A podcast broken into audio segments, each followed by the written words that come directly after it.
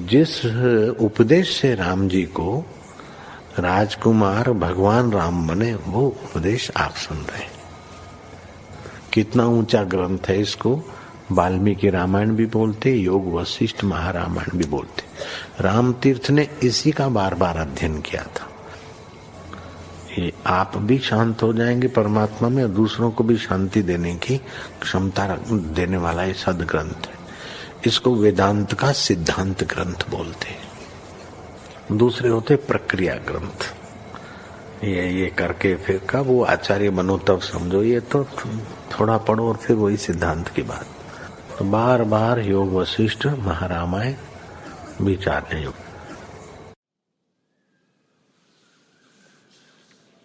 ओम श्री सदगुरु परमात्मा ने श्री रामचंद्र जी बोले, हे भगवान संसार रूपी गड्ढे और मोह रूपी कीच में मूर्ख का मन गिर जाता है। उससे वह दुख ही पाता है, शांतिवान कभी नहीं होता। जब जरा अवस्था आती है, तब जैसे पुरातन वृक्ष के पत्र पवन से हिलते हैं, वैसे ही अंग हिलते हैं और तृष्णा बढ़ जाती है। जैसे नीम का वृक्ष ज्यो ज्यो वृद्ध होता है त्यों त्यों कटुता बढ़ती है, तैसे ही तृष्णा बढ़ती है। हे मुनीश्वर, पुरुष ने देह इंद्रियादिकों का आश्रय अपने सुख निमित्त लिया है, वह मूर्ख संसार रूपी अंधकूप में गिरता है और निकल नहीं सकता। अज्ञानी का चित्त भोग का त्याग कदाचित नहीं करता। हे मुनीश्वर जगत के पदार्थों से मेरी बुद्धि मलिन हो गई है। जैसे वर्षा काल में नदी मलिन होती है, और जैसे मार्गशीर्ष मास में मंजरी सूख जाती है, वैसे ही जगत की शोभा देखते देखते मेरी बुद्धि विरस हो गई है। जैसे जगत का पदार्थ मूर्ख को रमणीय भासता है, और जैसे पानी का गड्ढा तृण से आच्छादित होता है और मृग का बालक उस तृण को रमणीय जानकर खेलने जाता है, खाने जाता है तो गिर जाता है। वैसे ही वह मूर्ख जीव भोगों को रमणीय जान भोगों में गिर पड़ता है, फिर महा दुख पाता है। हे मुनीश्वर, जगत के पदार्थों से मेरी बुद्धि चंचल हो गई है। इससे वही उपाय कहिए जिससे मेरी बुद्धि पर्वत की नाई निश्चल हो।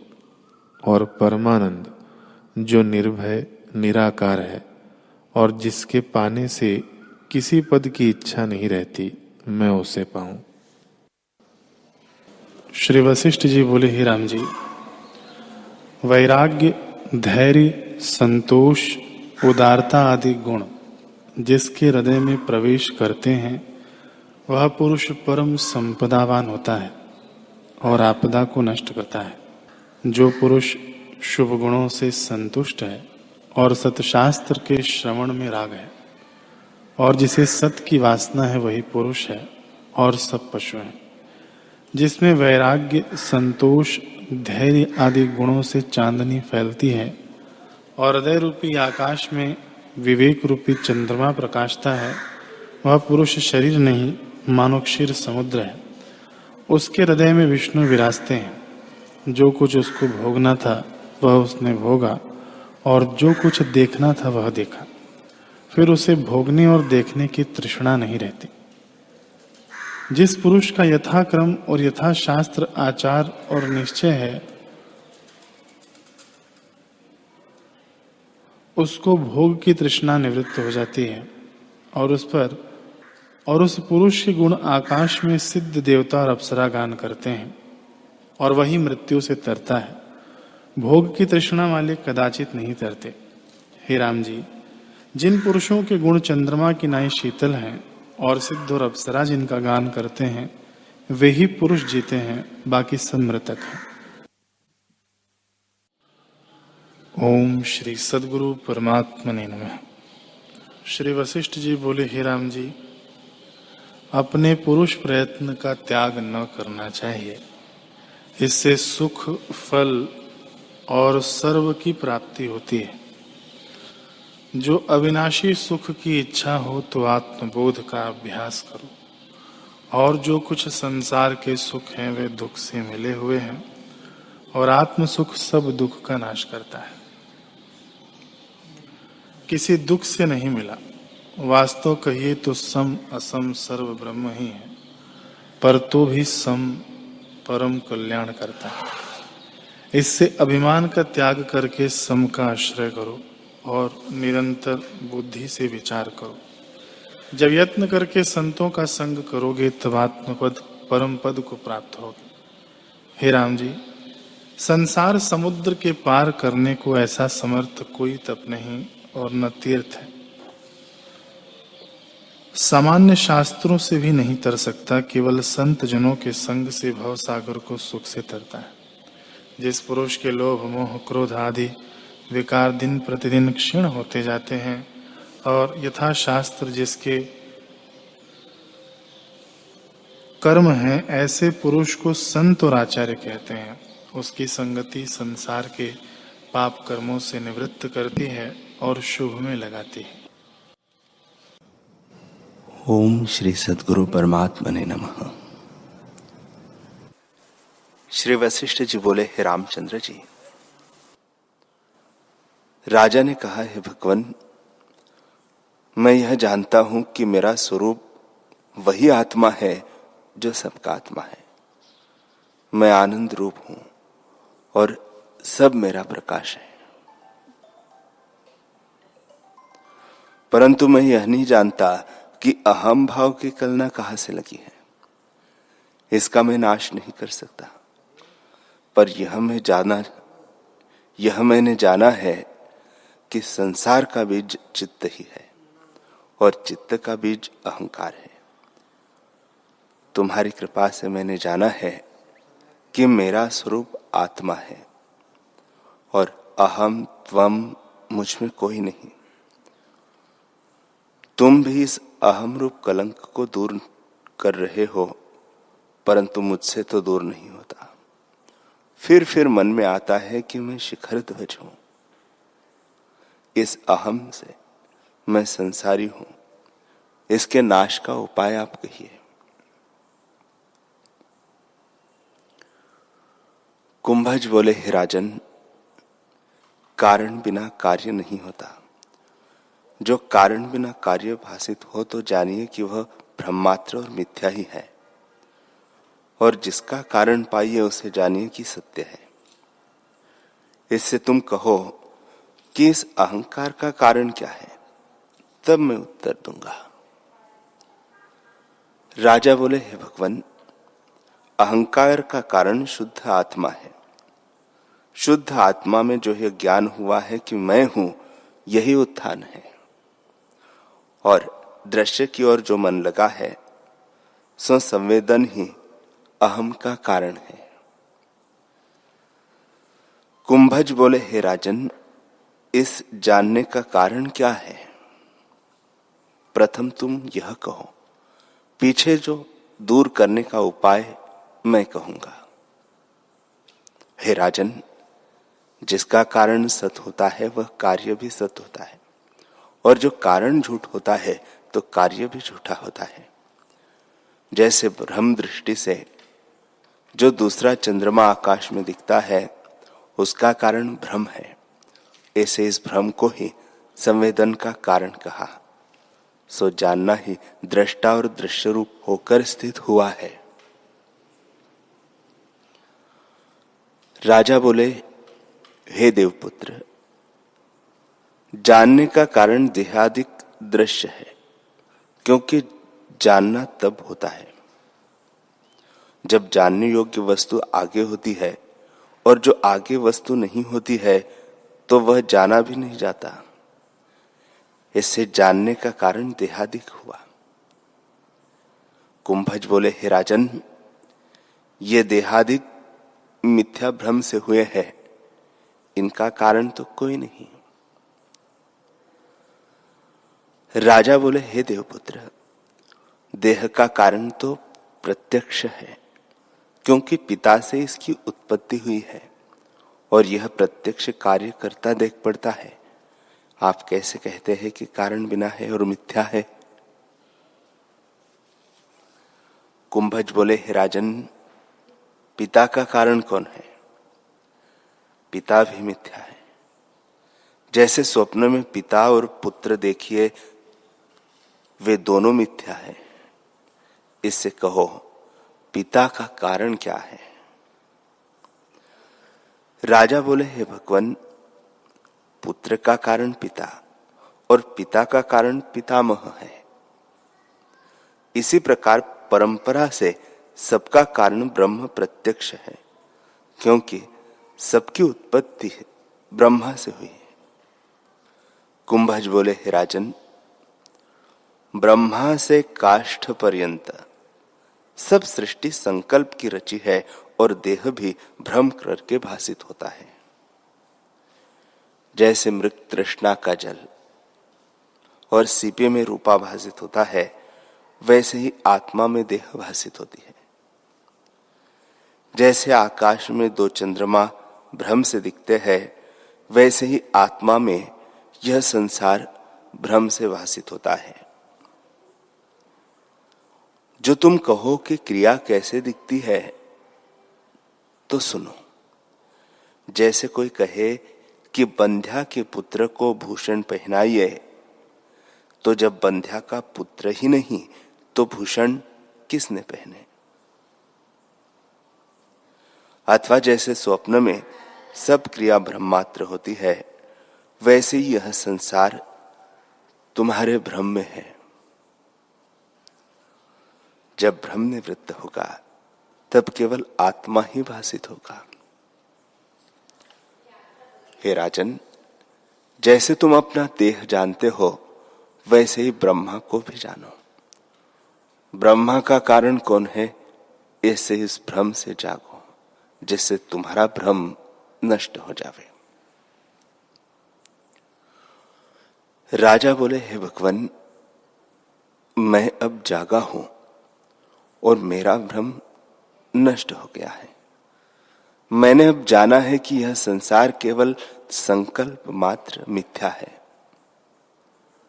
जो कुछ दृश्य है, सो मिथ्या है और एक आत्मा ही मेरे निश्चय में सत है। हे भगवान, ब्रह्मा का कारण भी ब्रह्म है और वह अद्वैत, अविनाशी और सर्वात्मा है। ब्रह्मा का कारण यह हुआ। कुंभज बोले, हे राजन, कारण और कार्य द्वैत में होते हैं। अतः वे असत है, क्योंकि इसका कारण देश, वस्तु और काल से अंत हो जाता है। अतः यह परिणामी है। जो वस्तु परिणामी हो, वह मिथ्या है। हे राजन, आत्मा अद्वैत है, जिसमें न एक कहना है, न द्वैत कहना है। न वह भोगता है, न भोग है, न कर्म है, न अद्वैत है। जब वह स्वरूप से परिणाम को नहीं प्राप्त होता और सर्वात्मा है, जब सर्वदेश और सर्वकाल भी है जब वह सब वस्तुओं में पूर्ण और अद्वैत है, तब यदि वह अद्वैत है तो कारण कार्य किसका हो? कारण कार्य का संबंध द्वैत में होता है और वह परिणामी होता है। जिसमें देश काल का अंत है, वह अद्वैत आत्मा है। उसमें न कोई देश है, न काल है और न कोई वस्तु है, वह केवल चिन्मात्र पद है। हे राजन, मैं जानता हूँ कि तुम जागृत होंगे, क्योंकि तुम्हारा भ्रम नष्ट हो जाता है। जैसे बर्फ़ की पुतली सूर्य की किरणों से गल जाती है, वैसे ही तुम्हारा अज्ञान नष्ट हो जा रहा है। अज्ञान के नष्ट होने पर तुम आत्मा ही होंगे। तुम अपने प्रत्येक चैतन्य स्वरूप में स्थित और देखो कि ब्रह्मा आदि सब परमात्मा का किंचन है। परमात्मा ही इन रूपों में स्थित हुआ है और जो देख पड़ता है, उस सब का अपना आप आत्मा है। जब जागेगा तो जानेगा। जागे बिना नहीं जान सकता। राजा बोला, हे भगवान, तुम्हारी कृपा से अब मैं जागा हूँ। और जानता हूँ कि मेरा स्वरूप आत्मा है और मैं निर्मल हूँ। अब मेरा मुझको नमस्कार है। एक मैं ही हूँ, मुझसे भिन्न कुछ नहीं। मैं अपने को जाना है। मैंने अपने को जाना है। राजा ने पूछा, हे भगवान आप कैसे कहते हैं कि ब्रह्मा का कारण कोई नहीं? आत्मा ऐसा अनंत, अच्युत, अव्यक्त और अद्वैत ईश्वर है, वह षट परिणामों का विषय नहीं। तब पर ब्रह्म तो ब्रह्मा का कारण है। कुंभज बोले, हे राजन, तुम ही कहते हो कि आत्मा अनंत है। जो अनंत है उसको देश, काल और वस्तु का परिच्छेद नहीं होता। जो सब देश, सब काल और सब वस्तुओं में पूर्ण है, वह कारण कार्य किसका हो? कारण तब हो जब पहले द्वैत हो। स्वात्मा अद्वैत है, अतः वह नहीं हो सकता। और कारण उसको कहते हैं जो कार्य से पूर्व हो। और पीछे भी वही हो। जैसे घट के आदि में मृतिका है और अंत में भी मृतिका होती है। वह कारण कहता है पर आत्मा में न आदि है, न अंत है। वह तो अनंत है। कारण तब होता है जब परिणाम होता है। स्वात्मा अच्युत है। अपने स्वरूप से कदापि नहीं गिरा और भोक्ता भी द्वैत से होता है। आत्मा तो अद्वैत है। वह भोग और भोक्ता दोनों नहीं। और आत्मा में कर्म भी नहीं। आत्मा से आदि कौन है जिससे आत्मा सिद्ध हो? वह किसी का कार्य भी नहीं, क्योंकि कार्य इंद्रियों का विषय होता है। स्वात्मा अव्यक्त है। और जो कार्य होता है तो उसका कारण भी होता है। स्वात्मा सबका आदि है। उसका कारण कौन हो? जो सर्वात्मा है और स्वच्छ, आकाशवत, निर्मल है, वही तुम्हारा स्वरूप है। राजा ने पूछा, हे भगवान, बड़ा आश्चर्य है। मैंने जाना है कि आत्मा अद्वैत है? वह न किसी का कारण है, न कार्य और अनुभव रूप है। वही मैं हूँ। मैं निर्मल विद्या विद्या के कार्य से रहित हूँ, निर्वाण पद हूँ और निर्विकल्प हूँ। मुझमें स्फुरन कोई नहीं और मैं नहीं और मैं ही हूँ। मेरा मुझको नमस्कार है।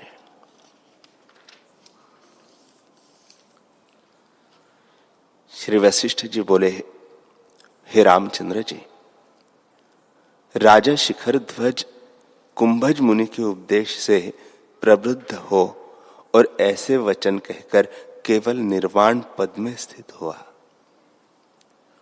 जब निर्विकल्प और स्फुरन से रहित हो, एक मुहूर्त पर्यंत स्थित रहा, जैसे वायु से रहित दीपक स्थित होता है।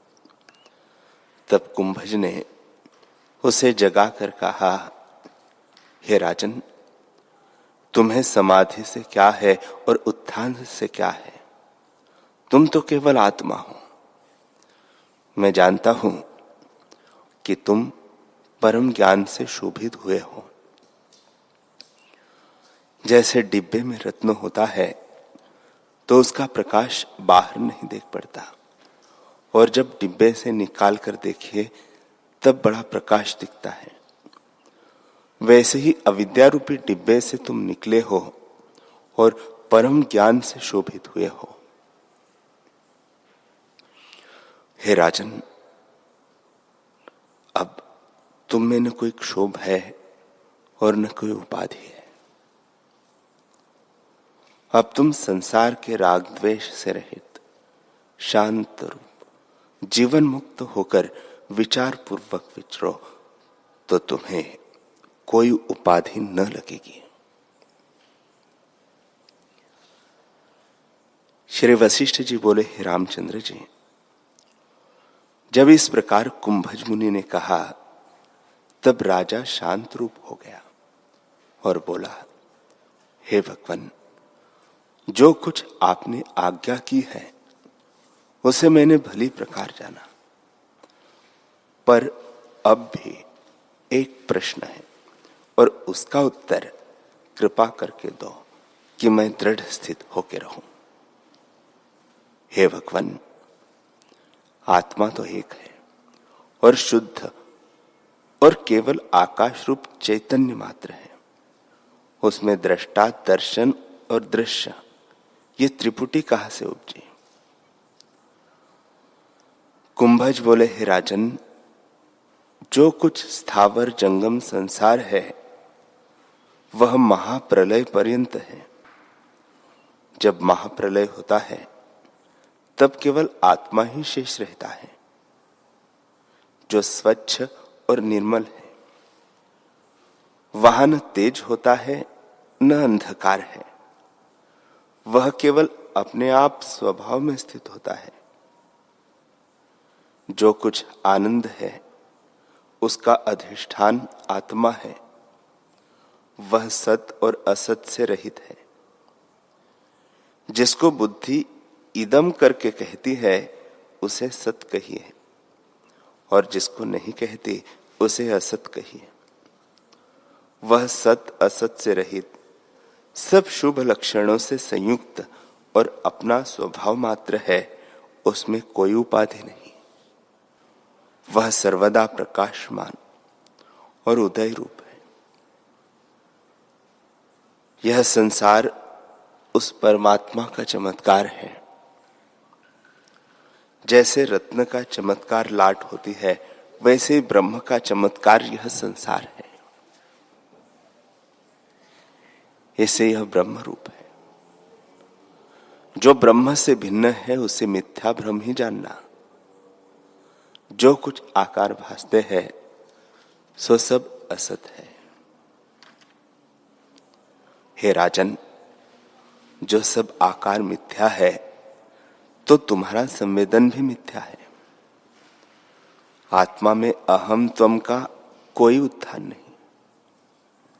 वह केवल ज्ञान मात्र है। केवल सत और आनंद रूप है। अविद्यातम से रहित प्रकाश रूप है। वह प्रमाणों से नहीं जाना जाता, क्योंकि इंद्रियों का विषय नहीं। और मन की चिंतना से रहित है, क्योंकि सबका दृष्टा और सबका अपना आप अनुभव रूप है। हे राजन, तुम उसी में स्थित हो जाओ। आत्मा बड़े से बड़ा है। सूक्ष्म से सूक्ष्म है और स्थूल से स्थूल है। जिसमें आकाश भी अणु सा है, उसमें ब्रह्मांड भी तृण समान है, वह अपने आप से पूर्ण है। उसे किंचित भी उत्पन्न हुआ और नाना प्रकार के स्थित हुआ है।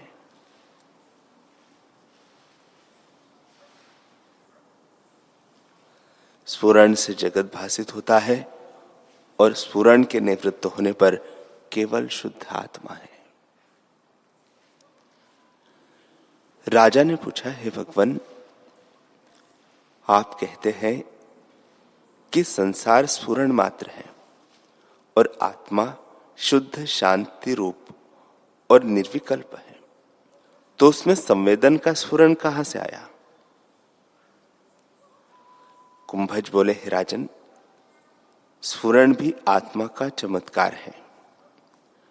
जैसे पवन में स्पंदन और निस्पंदन, दोनों शक्ति है।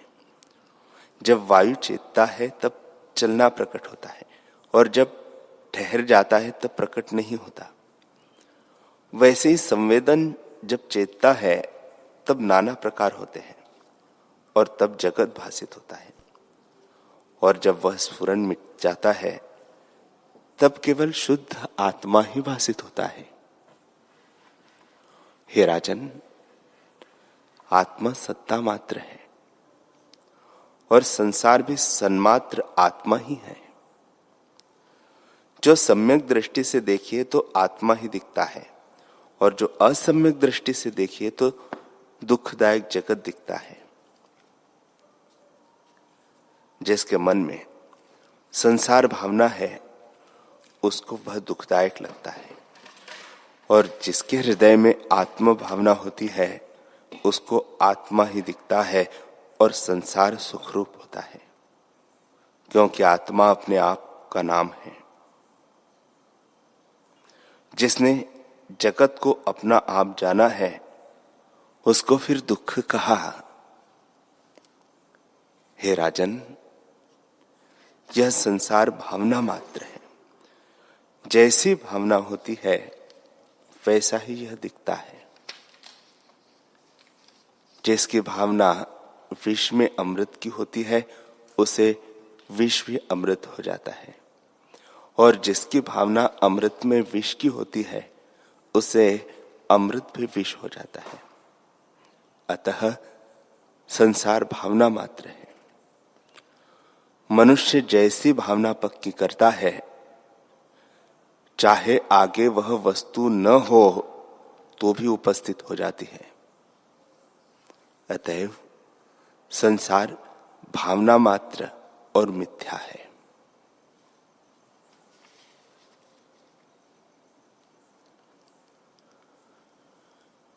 हरि हरि